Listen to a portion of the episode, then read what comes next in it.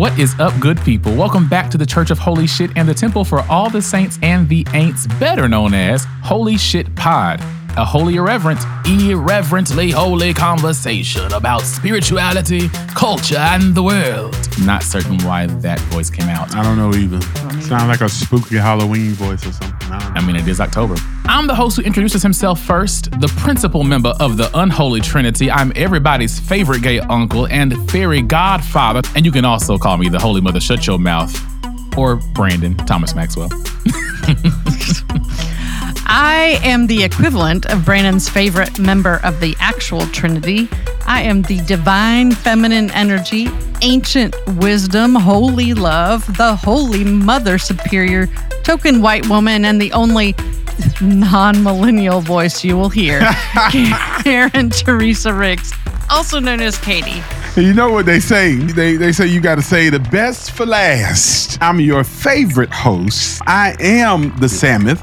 Remember the Samoth and keep it holy. That's a nod to my brother Craig. All hail Sam. Brandon, your t shirt is in the mail. I'm gonna vomit. I can't help that people love me. Sam, it's only one person. One. Yeah, but he's a white man. And that's all that matters in America. He represents everyone. Today, the category is Church Boy Realness, honey. I'm so excited to welcome my friend and brother, the Reverend Corwin Malcolm Davis, to the pod for a conversation about black queer visibility. While I love Katie and Sam, my heart needs a conversation with another black gay man about the state of the black queer church and how Lil Nas X, Billy Porter, Lena Waithe, and so many others are just filling my heart with hope and joy. So Corwin will join me for our word of pod for the people of pod. Thanks be to Pod. And we'll start by gushing over Lil Nas X and we'll see where the conversation takes us. But first, we got a few church announcements for the good of the congregation. So let's get into it. Good morning, good morning, church. It is so good to be together once again here at the Church of Holy Shit. Thank you for listening here on this lovely Monday morning or Tuesday or Wednesday if you're listening to it a little bit later in the week. Before we continue in worship, please hear these announcements and govern yourselves accordingly. The Archbishop of Praise and Worship, Sam White, has the first one. Worship. worship. That's how somebody grandmama said, worship. Come on and worship the Lord. When they say worship, you know they mean it. People of Pod, did you know that the entire first season of Healing Jephthah's Daughters is now available on most podcast streaming platforms? This is a story about a child, a daughter. This is a story all about how My life got flipped, turned Hey, upside hey. down, and I'd like to take a minute. Okay. this is a story about a child who pays the price for her parents' lack of wisdom and maturity. After you finish today's episode, check out the show notes for a link to HJD, Healing Jephthah's Daughters. The podcast is hosted by one of my favorite humans, the Reverend Dr. Lisa Weaver. I wanted to give her so many titles right there. I just wanted to call her so many You should. venerable things. Bishop. Lisa, use- Lisa uses the Judges 11 text to guide listeners on a journey toward freedom, healing, and wholeness. So go stream all episodes of Healing Jephthah's Daughters in your podcast app of choice today and let us know what you think. Sam, you said that like a real good Baptist preacher giving the announcements before the Yeah. offering. I see how you did that. Oh, come on now.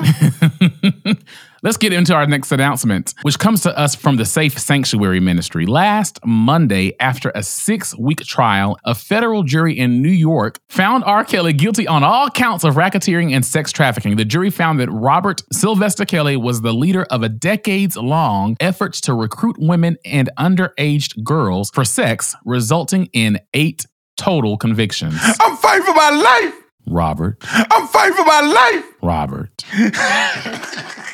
I'm glad that he was held responsible for his actions. I really wish that they would hold everybody responsible for their actions. They seem to be able to convict black men of these crimes and not um, anyone else. Oh, But come on, Katie. I'm I'm glad he was held responsible, and I really wish that we were holding all men responsible Mm. and anyone else who engages in sex trafficking, assault, etc. for me, I'm still at the place where I'm like, black people love him. He has written so many of the hits and so many of the things that black folks like singing. And I've seen so many ignorant things in the wake of this. Like I saw somebody post a meme that said, All my role models went to prison. Jesus, Paul, Joseph, Daniel, Peter, John. So are you trying to implicitly say that R. Kelly is your role model because he went to jail like Jesus. This is not a moment to be defensive of R. Kelly. Like what Robert has done for the last several years is absolutely, completely, and totally evil, wrong, and it needed to be stopped. So I'm glad that that occurred and that he's been held accountable for those actions.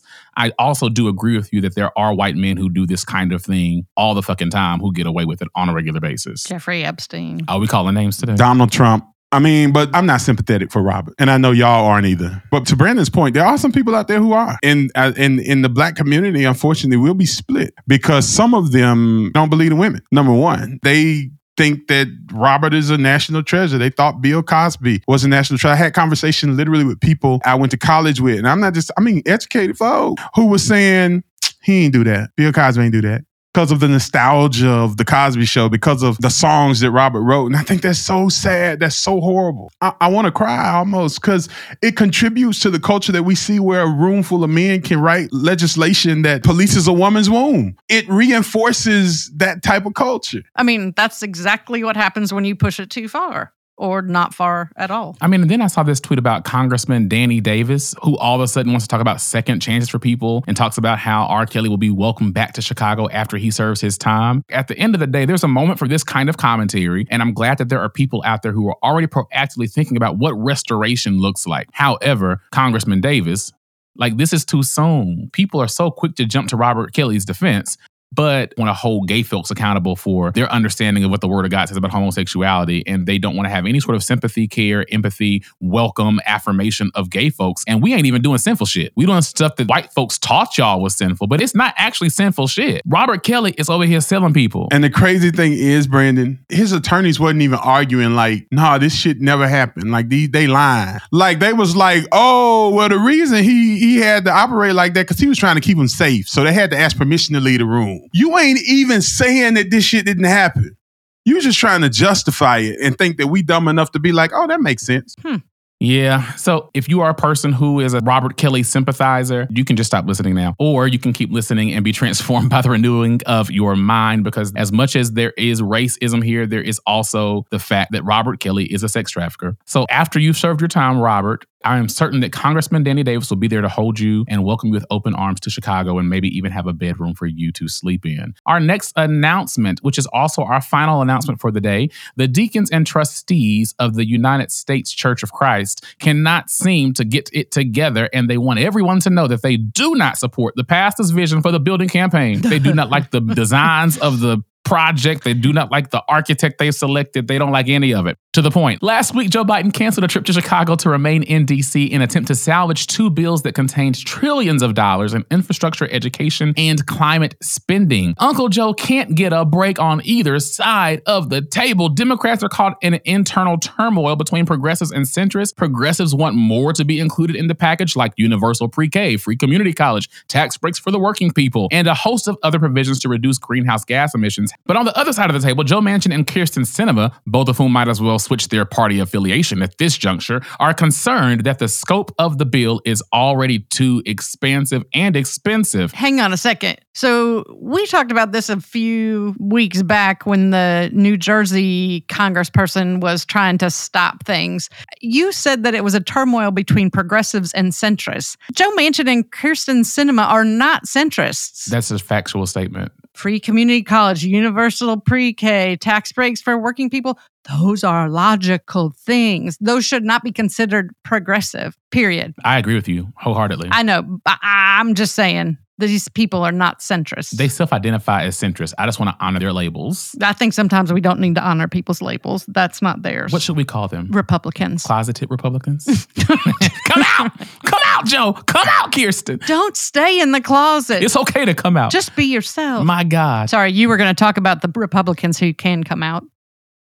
The out and proud Republicans, the Pride Parade Republicans, the I'm here and I'm queer Republicans, they're doing the only thing they know how to do, and that is obstructing the work at every single turn. They're merely concerned with their message. What can we say to the American people to convince them that we're obstructing here for moral reasons. I'm at the gym like five days a week now since I'm losing weight and I have the energy. Oh my God. We do not need to know that every time you see us. My thing is, I can't. I actually can't work out on the treadmill unless I'm listening to CNN. I'm at the gym five days a week. I'm in the gym tonight. I'm getting ripped tonight. I'm going in. but um, I'm watching this every day, and it's so crazy. And like, so, so progressive Democrats are really starting to get frustrated with Ojo in Sinema. Literally, this may be the only chance that we have to make substantial change for a lot of people in this country. And you two are going to stand in the way of that. And if we lose the midterms, we lose the courts for a generation, or may have already lost the courts for a generation. We lose so much, and y'all two are really going to derail everything. And I think what you're going to see is progressives, they're going to say, hey, we drawing a line. I think Democrats are going to come together and say, Joe, Kyrsten, y'all, y'all need to get in line.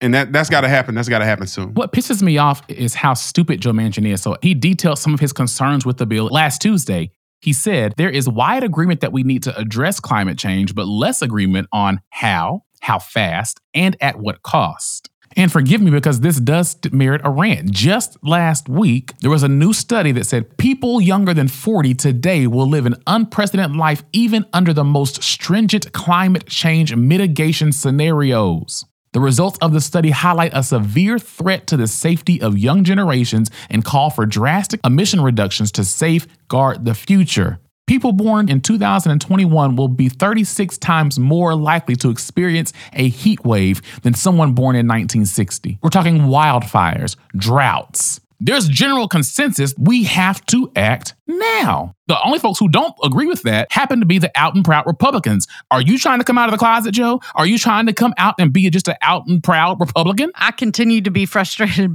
by these folks who aren't really governing, aren't really looking out for people, and just want to stop everything. I, I think whether they're Republicans or closeted Republicans, or even Democrats do this too, who are progressive, if you want to say, or logical Democrats. I think that we need to be working towards something, and all they're doing is working against things. I come from a generation that doesn't assume the government's going to accomplish anything.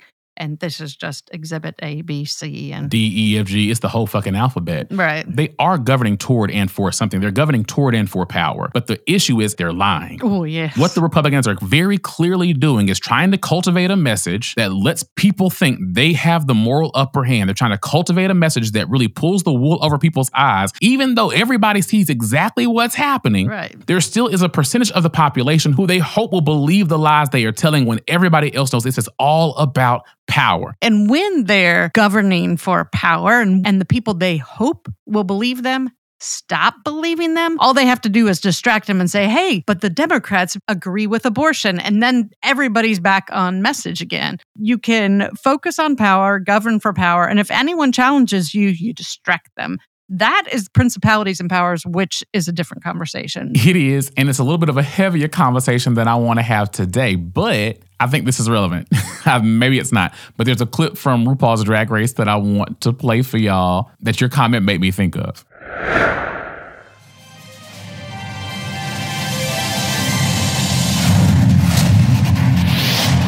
Hi there. My name is Jeff Goldblum. And I'm Rachel Bloom.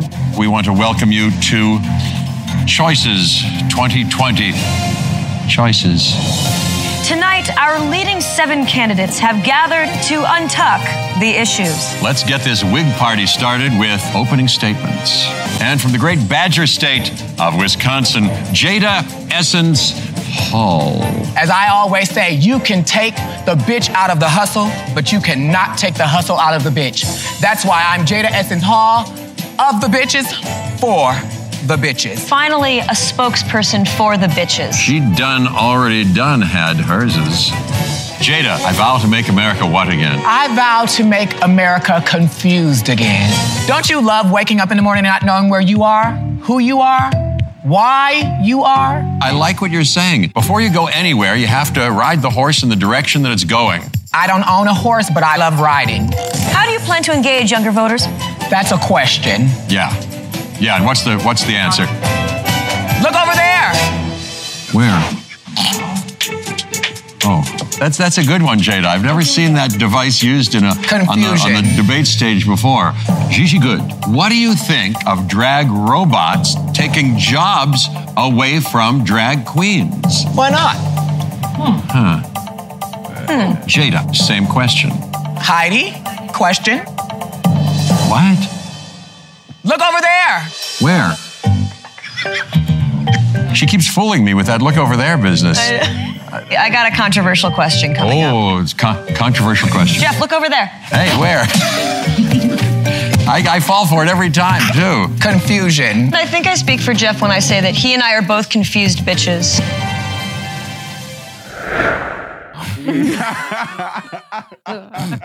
So as silly as that is, I do think that it highlights very clearly what you were talking about, right? So anytime that there's a question that we don't want to answer, anytime there's an issue, sometimes that we've caused, we don't want to actually talk about it. We want to run on confusion. We want to run on chaos. So let's generate more chaos, generate more confusion, and if those two don't work, Let's do something to make you hyper emotional. Texas abortion ban. We know exactly what we're doing when we embolden people to do this in Texas because the Supreme Court is likely going to strike it down and then we can appeal to people's emotions and create chaos around that. They're coming for your babies, they're coming for the unborn. We really, really, really just need people to live. And really, all they're doing is trying to distract you from what is actually going on. Be leery of people when it seems like there's something that comes out of left field. It's typically a distraction. We could stay there all day, but I'm really eager to talk to my brother Corwin. So this will conclude our church announcements. Don't go anywhere. We'll be right back after this with the word of pod for the people of pod. Thanks be to Pod.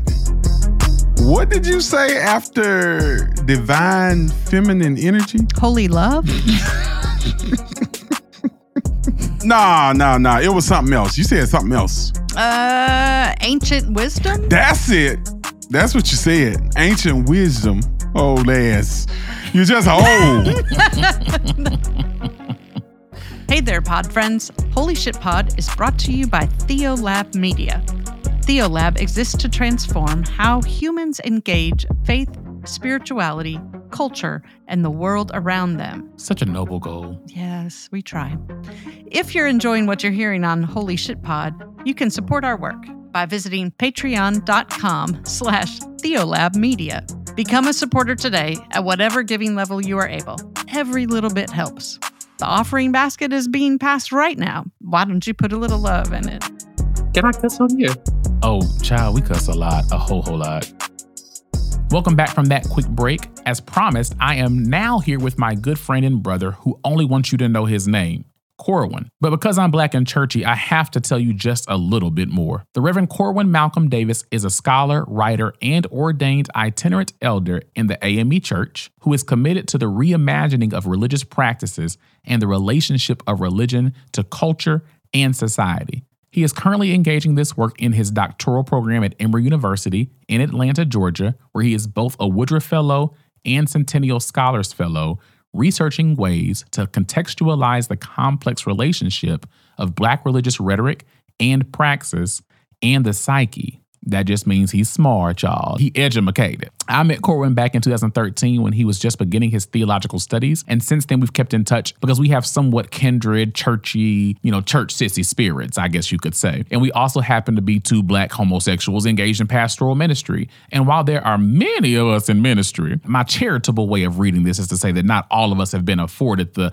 kind of life and path where we can live in that truth without fear or with less fear, I might say. So I could go on and on with this introduction, but nobody likes a long introduction, and it's best if you just hear from him. So if we was in the church, we would have a sermonic selection right now, and I'd say after the next selection from the choir, the next voice you will hear will be that of the Reverend Corwin Malcolm Davis, but we ain't got no choir. So here we go.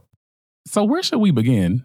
It is going to sound very churchy, you know, but perhaps we should begin with a word of prayer or a moment of silence or, you know, something on behalf of Lil Nas X. A moment of silence for Lil Nas X. Yeah, you know, because that may, I mean, it is not easy to do what he is doing. This is true. And, you know, we can see without scrolling far the pushback. Yes. And I know he does it bravely, but does not mean that it's easy. That's what CeCe Winans said. Uh, it wasn't easy, but, it, was, worth it.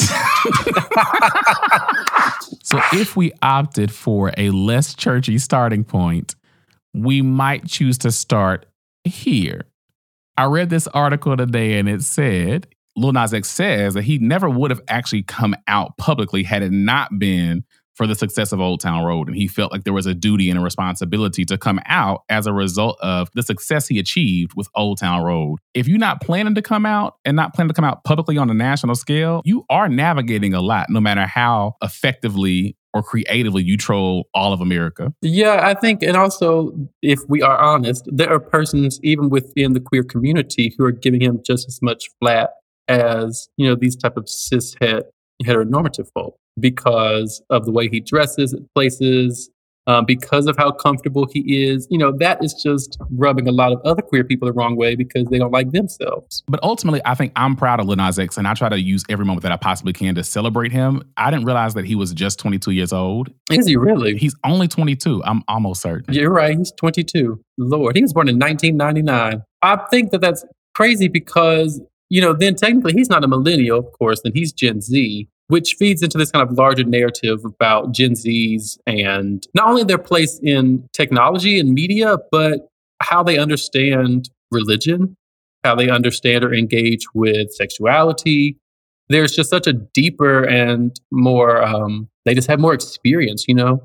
I remember when I was, I guess it was two years ago, I was teaching a course at Belmont and a student, a freshman student in, you know, a first year religion class is using words like compulsive heteronormativity in their paper. And I don't think I heard that word till I got to seminary. But you know, they're just coming in with this. It's just, just a part of how they've they are understanding the world. So say more about that because I think I would have not used the term compulsive heteronormativity in undergrad. I definitely would have started using that in seminary based on some of the things that I was reading and some of this work that I was doing then. I think my freshman year of seminary had someone use that term. i would have been taken aback. I was still closeted at that time. I was still claiming that I love the Lord with all my heart and all my strength and all my soul and all my mind. And you still do now. I was groomed or socialized to think that I couldn't do both and. And so right. compulsive heteronormativity as a term would have taken me aback. We have some folks who listen to this podcast who are um, baby boomers, Gen Xers, for whom these terms might be unfamiliar. So, like, what is compulsive heteronormativity and what does that have to do with Lil Nas X?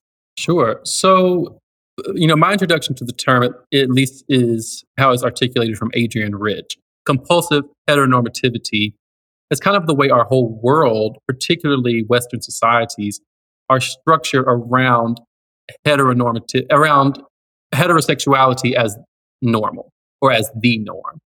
You know, so it is the way houses are built, it is the way language is structured, it is the way religion operates, so that everything kind of coincides to ensure that heterosexuality, uh, well, and to go even further, to ensure that monogamous married heterosexuality is the normative framework of sexual expression. And so anything else that differs from that, you know, is seen as almost deviant. And it is harder, you know, it's more difficult for those who are not heterosexual to be able to take advantage of some of these spaces and some of these resources that kind of lend themselves to heterosexuality. So we're going there quickly, and I'm good with that. I enjoy going there quickly.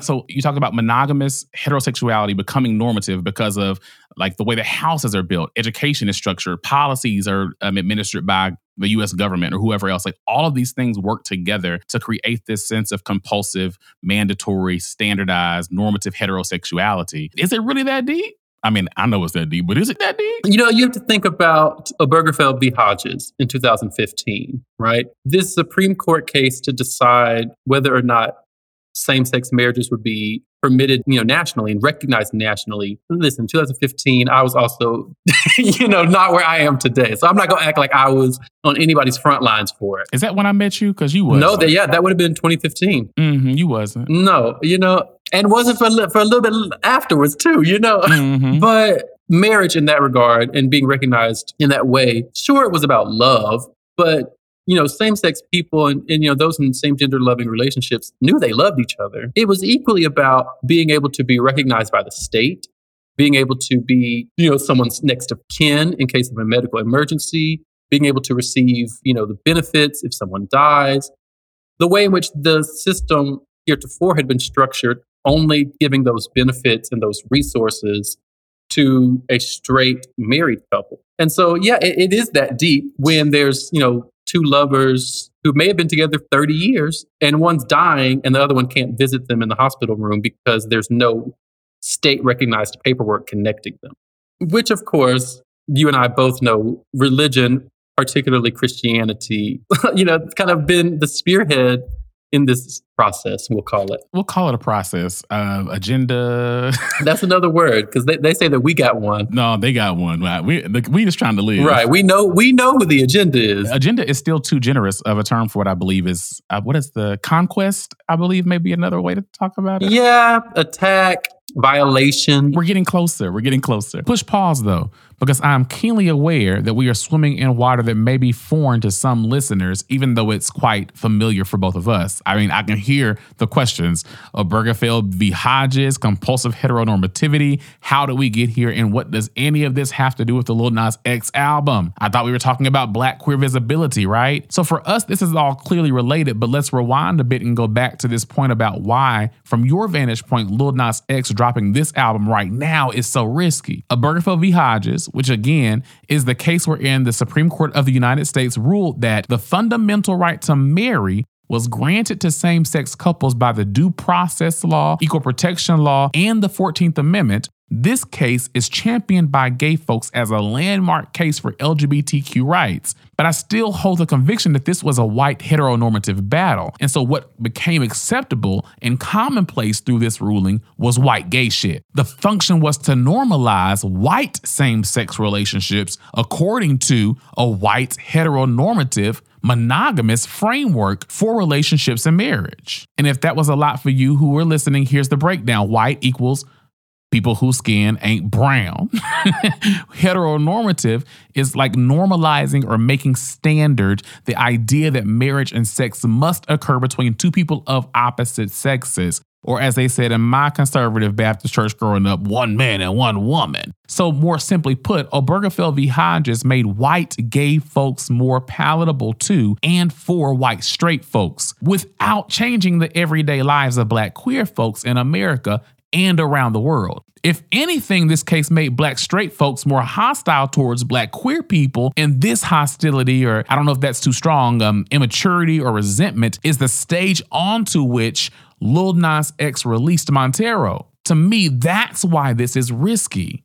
I mean, it's risky as hell, right? I think you're right. It is not only a risk because he is gay, it is a risk because he is black and gay. And, you know, as I guess now we have, you know, discovered, he is black and gay and 22. You know, he is just not seasoned enough in the music industry to kind of know yet how to navigate all that has to be navigated. This is, after all, his first album, you know? So I think it's a huge risk. And it's a risk when you think about, Brandon, what capitalism would want from this. There's a whole lot of other black gay singers and rappers out here too. They're just not out. You know, because they know that will affect record sales, it will affect promotions, concert appearances, etc. Or at least that is their fear. So it is also a big risk professionally for him to be fully authentically himself and to show up in that even in his art. And whether that, you know, means he sells less records than the person next door, you know, that's a possibility. But see, that's why this is so intriguing to me because even though the backdrop is still hostility to black gay men, and there isn't another black gay man who's achieved this same level of success from my vantage point, not openly gay, not like like like Lil Nas X is gay gay. He gay gay now. like he out there at the VMAs with sparkly draws on and all these naked men with sparkly draws on. uh, what did the BET Awards? I mean, he just, you know, makes that with one of the background dancers at the end of the performance. These men are licking on him and shit. And I'm like, I love it. He gay gay. He gay gay. He's gay homosexual now. He's a gay homosexual. But like capitalism seems to love it right now. The music industry seems to love it right now. Just last week, I was reading an article and he had like, I think 11 of his songs were on the Billboard Top 100 charts. Like, why is it that Lil Nas X hasn't like been cast to the side like a Billy Porter or a Tevin Campbell? You think Billy Porter's been cast to the side? Billy Porter has been able to sing all of his life. And when Billy Porter was a younger man, there are so many songs that were popularized by other artists that he sang first, like Celine Dion, uh, Love is on the way. on the way, the that's true. Billy Porter recorded that first. Oh, really? And sang it better. But his career was sidelined because he was a gay man. hmm I mean, I, I think that he's just now having a moment. Like Billy Porter was probably last year's moment. Lil Nas X is this year's moment. But he doesn't have the same level of success and popularity as Lil Nas X. I think that's what I would say. Yeah, I agree with that. And, and some of that also may be that, you know, he's a Broadway person. And I mean, you know, the gays love Broadway. but, you know, I mean, you know, come on. You know, it is a very niche kind of community that supports, you know, the performing arts in that way. It is. And you're not going to reach the masses. You know, I hate Hamilton. Sorry to everybody I'm offending. But, you know, there's a reason that shows like that become what they are is because they transcend. But everybody else in the, you know, larger world isn't out here talking about Hadestown. You know, the more popular ones like Wicked or Rent or some of these other ones, even this, I'm going on a tangent, but that's a niche community. What I want to get back to about Lil Nas X though is that he is still enjoying this very large commercial success. He also names that this is troublesome for him sometimes. This is a tweet from June 28th of this year, which was right after the BET Awards. And someone tweets to him and says, You're so insecure about your sexuality, you're overcompensating for it every chance you get. Gay people who know themselves don't constantly have to remind everyone that they are gay. Take a look at yourself in the mirror, bro. He quotes tweets it though and says, You're right. I am insecure about my sexuality. I still have a long way to go. I've never denied that. When you're conditioned by society to hate yourself your entire life, it takes a lot of unlearning, which is exactly why I do what I do. We cannot pretend, you know, as I think some people want to, that Lil Nas X just came out the womb gay, gay. You know, he was still conditioned by the same society that we all were conditioned in. Absolutely. You know, going back, you know, to this compulsive heteronormativity. You know, he was still conditioned in that, but he's owning that it takes amount of work to transcend that. And perhaps it's work that other people have not been willing to undertake, or other people have not had the resources for whatever reason to undertake. That shit fucks you up. We all know that. You know, we all have had to un- do our own process of unlearning. And I don't think anyone escapes that. But now the difference between Lil Nas X and others is he is doing his unlearning in public. Now I wouldn't say that he's been forced to unlearn in public, but I don't know if the young man who put out Old Town Road in 2019 thought he'd have 11 songs on the top 100 charts in 2021. And so there's an innocence and an honesty in this project that, for me at least, is unexpected.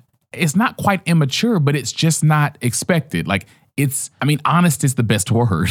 it's authentic. We have this 22 year old young black gay man wrestling with who he wants to be, like every other 22 year old does at some point. And he just so happens to be a gay man. That's a gift he's offering to the world. For black gay boys everywhere, this is a huge gift that we need that, that we need to cherish. Even for our families, it's a gift. Our mothers, our fathers, our cousins, our siblings get to see some of the things that we've only gotten to wrestle with inside quietly privately, secretly. This entire album is so personal. As much as it gives me something to dance to, every once in a while, I'll catch a lyric and it'll hit different. And I'm like, shit, he's wrestling with depression. He's wrestling with being estranged from his mother. He's struggling with the church. And his music videos do that for us as well. They give us images of young black gay boy, of, of a young black gay boy coming of age, growing up, learning his body, unlocking his desire, and everybody gets to see it. We don't lift up those stories that often. I mean, all I had growing up was Will and Grace, and I had to sneak and watch that.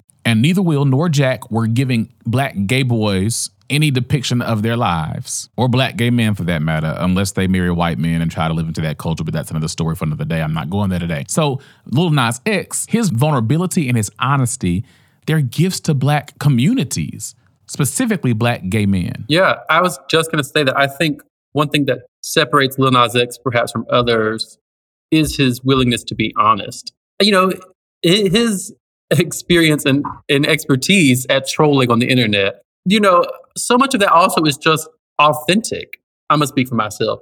There are, th- you know, tweets that I see or Instagram stories that I see that I, I know what I really want to say back, you know? Oh, I know, but won't God keep you? I know exactly how I want to quote tweet it. I know exactly the kind of snark ass remark I want to make, but I choose not to for, you know, a host of reasons. You filter. Yeah, you know, I mean, I have to. Lil Nas X just, he does not do that. If somebody comes for him, he will quote tweet and he just will say what he wants to say. You know, it is just this kind of honesty that I think, you know, to your previous question, I think people are drawn to that because then we believe that the art itself will, you know, reflect some type of honesty, perhaps even reflect something, you know, back to us about our own lives. Is there a particular song that you think reflects life back to us best? When I was listening to the album for the first time, I was driving to campus and I was just, you know, the first song was Call Me By Your Name. So I was like, okay, I'm gonna listen to this one, but I didn't, you know, I listened to this one already a lot. But then when I got to Dead Right Now, which is literally the very next song, you know, it's the beat is nice. So I was like, oh shit, you know, we got another bop. Until he's talking about, you know, there's a verse about his mother and then another verse about his father that y'all are just dead to me. Again, honesty. There are a lot of queer folk who have these types of estranged relationships with their parents sometimes you know that has you know that has nothing to do with their queerness even because you know i don't want to make assumptions here but i believe i have read that his mother's estrangement has you know to do with other things that's a very honest thought to put into your art that you know these people who have birthed me and led me into the world. At this moment, y'all are dead to me. And I'm gonna put over a nice little beat, you know, to make sure everybody can dance to it. But, but y'all dead to me. And culturally, like for black folks, I feel like that's a taboo. Like we not so like you you don't speak ill of mama and daddy. You sweep that stuff under the rug. You try to keep it quiet. You honor your father and mother. I don't know what Becky and them teaching their children because they clearly don't learn honor. They tell their parents they're dead to them at least once a day. I hate you, mom. I'm get out of my room. I hate your fucking guts. he didn't go that far, but he did move in that direction and he did it with style. And maybe that's what makes it acceptable. It was so stylish and artistic. And to have him being willing to say on a national scale, there was this moment in my life where my parents were dead to me, and I'm not going to do black respectability politics and act like my parents are perfect and our relationship is wonderful. To God be the glory. I'm going to name the fact that my parents haven't always been able to be there for me, both because of my sexual orientation and for other reasons. And what I also love too out of that song, this could take, you know, this has the possibility to take us in a different kind of direction. But, you know, Lil Nas X clearly has a lot of experience with religion. And even in this song, you know, he's talking about how he gets up, you know, he after he's done blown up, now people are coming to him saying, you know, hallelujah, how'd you do it? You know, you now it's it reminds me of that PJ Morton song of you know when it's all said and done, that's when they want to come around. You remind me of that Mike Jones back then. They didn't want me, now I'm hot. They all on me back. Then. But it's the same thing, right? Hallelujah, how'd you do it? I've been thinking of you. The broader song is this dead to me, you know, particularly about his parents. But you still get this little snip in it, which is there's also all of you other people that were not supportive of me, perhaps were also criticizing me. Right but now that I'm here, y'all are the ones talking about hallelujah. How'd you do it? And for me, it's the word, it's the, you know, the use of the word hallelujah makes me wonder, you know, what type of people he talk about. Oh, yeah. I mean, I think it's very clearly religious. I mean, so look, I mean, Montero Lamar Hill is from Lithonia, Georgia, like right around the corner. And I believe his dad is a clergy person. Is he really? I'm almost certain that his dad is a religious leader. Let me let me look it up. Let me look too, John, because you know I don't know. He's a gospel singer. I'm sorry. I see that now. A gospel singer. Wow. Okay, and that actually makes this line hit differently when he says, "You ain't got a chance at this." I mean, I can hear now. Like that's I could see that being his father saying, "You really don't have a chance at this." I know what it means to try to be a recording artist and make it in this industry. You really ain't got no chance, man. Particularly as this young gay black boy. Correct. You got a lot. I mean, like all black kids are raised, or many black kids are raised at least, hearing you got two strikes against you because you're black. Right. And then you add gay to that. Okay, you, you done struck out already. I did not know the, this about his father. It's so interesting. Because, you know, even in the music video for uh, Call Me By Your Name, I mean, it is just, it is pure religion. And it's just this kind of retelling of a creation story or offering, you know, kind of an alternative creation story which then also you know makes me wonder we probably don't have to, you know, wander far. But, you know, what types of religious trauma are still lingering here? Because trauma, you know, lingers. it does not go away. The body remembers that shit. The body remembers, you know? So, you know, I wonder that about him. But I also love. Oof. Oh, we got a hand clap. Yeah, I get two of them. I'm thinking particularly of the outfit at the Met Gala. Just grandeur. You know what I mean? Just some of this stuff that he is doing is just grandeur. And it just reminds me of churchiness. You know, who else is coming up with this types of elaborate three-tiered cost, you know, outfit? That is a church mother if I ever seen one. Like Child, I was just like, you know what? Little 22 year old Montero Lamar Hill walking into the COGIC AIM convention. Child, did you see those tweets the other day about how the COGIC AIM women could outdo those of the Met any day? and they could. Have you seen the Clark sisters? Have you seen Karen, Dorinda, Jackie, and Twinkie? And you know, that's what's interesting too. I don't know the answer to this. I have not seen any gospel people say anything about him at all. I wonder if anybody has. Because clearly they have to be aware of his presence. I mean, of course they're aware of his presence, but they're never going to say that out loud. It's the equivalent of their choir director. Like black gay men have been directing their choirs for years, filling their tenor sections. And we know that they exist. We just don't try to draw any attention to them because if we don't draw attention to it, then maybe it really doesn't exist. We can keep that a secret. So I think that's what's happening there. But even beyond the gospel world, I haven't really seen any black artist come out in support of him and celebration of him. Megan Thee Stallion was on the album, and everybody else on the album was white except Doja Cat, who I'm not certain what her ethnic background is. But black folks are doing what black folks do with gay people. We just not really talking about it. At least that's what it seems like if you look at social media and some of the other things that are coming out. Oh, Lizzo did have a mashup with one of his songs where she like did a verse of her song over his, but outside of that, I think it's been quiet. Yeah. I think going back to this thing about it being risky, I wonder too, you know, what that brings up for him for all these other what it brings up for all these other artists to see him. Because whether they're gay or not, he is clearly the moment.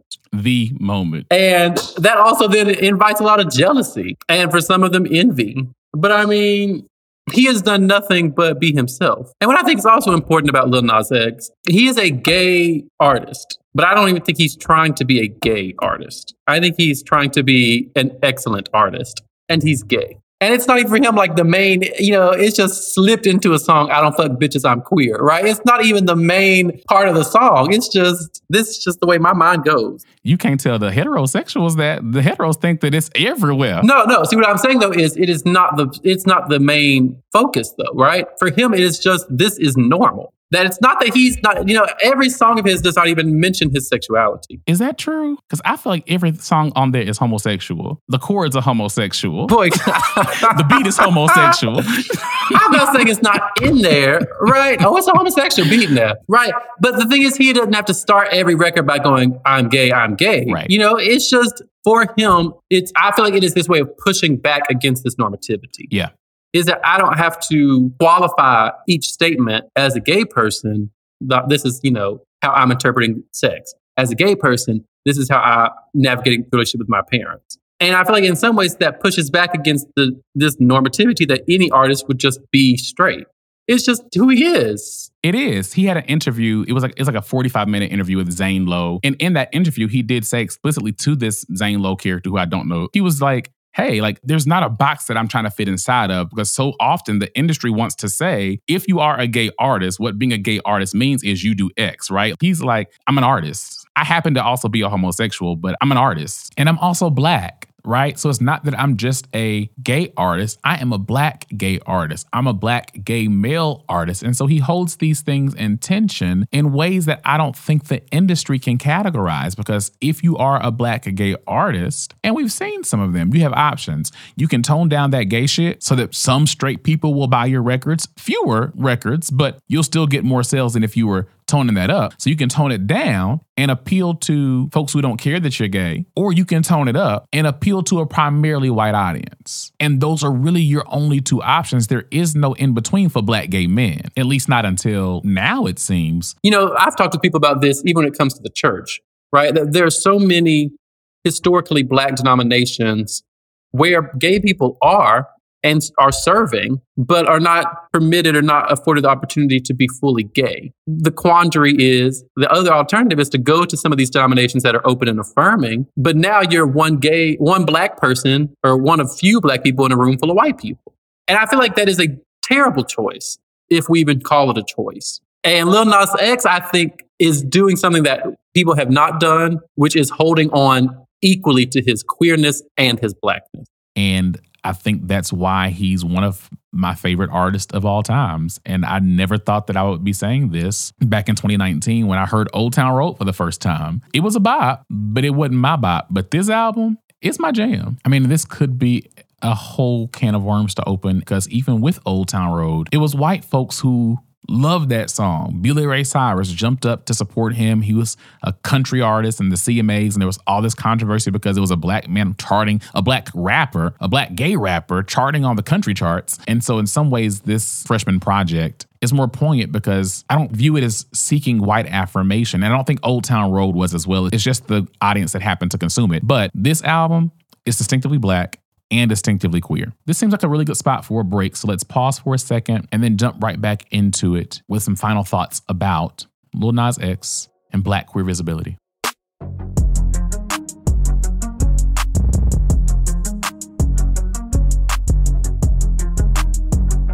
So, any final thoughts, good sir? Um, I got one more thing I need you to do, but before I ask that, any final thoughts?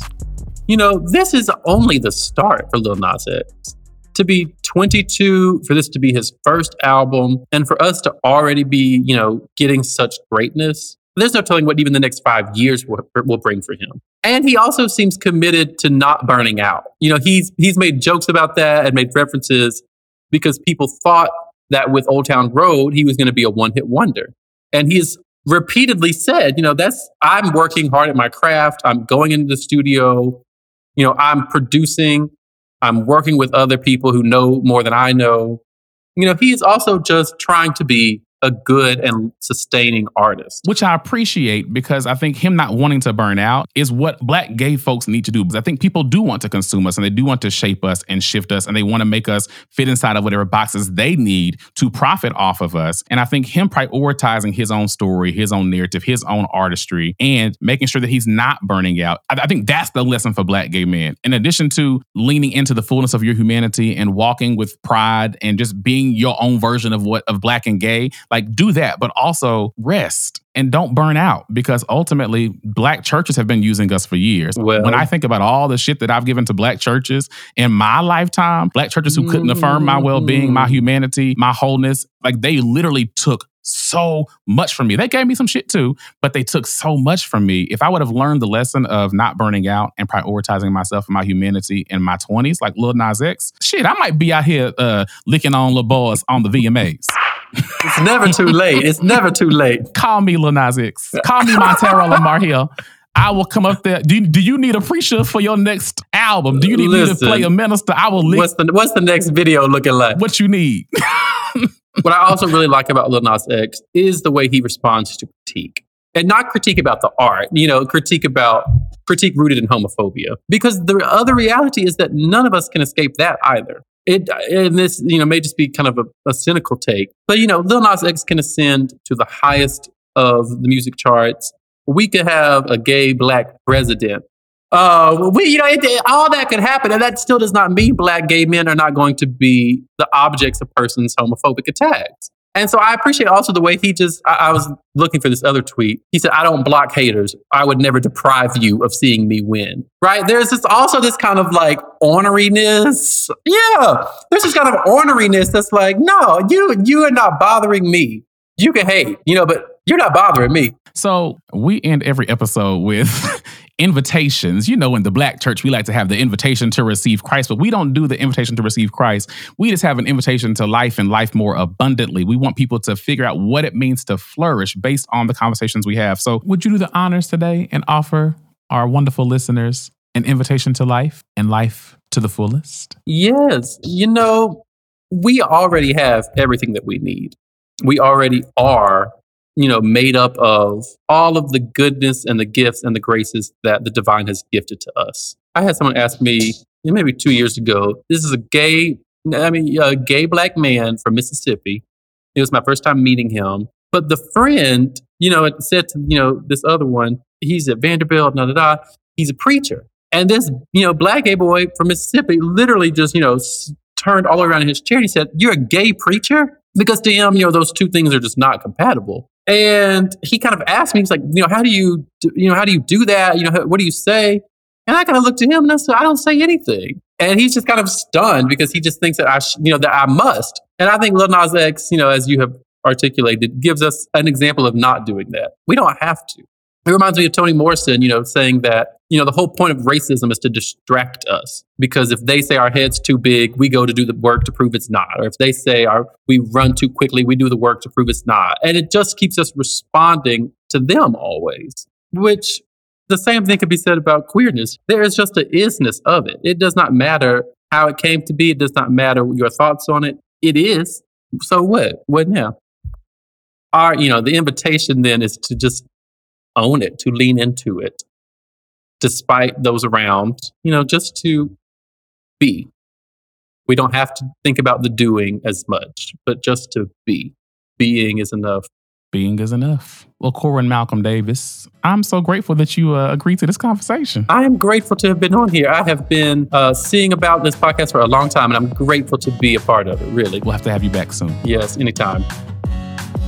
And that does bring us to the end of another episode of Holy Shit Pod. Thank you so much for coming and visiting us here at the Church of Holy Shit and the Temple for All the Saints and the Aints. Have we told you lately how much we love you and how much we appreciate you listening? Because we do. It is true.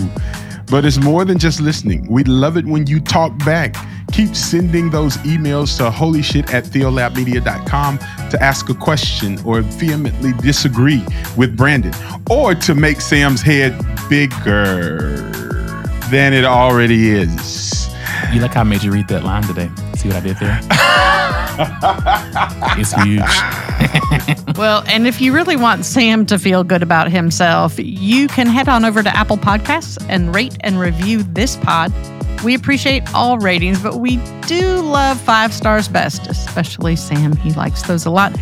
And we also love reading your reviews. So please do both today. And don't forget, you can show us love over at patreon.com slash theolabmedia. All right, good people. We'll be back next week, same time, same place. Until then, peace.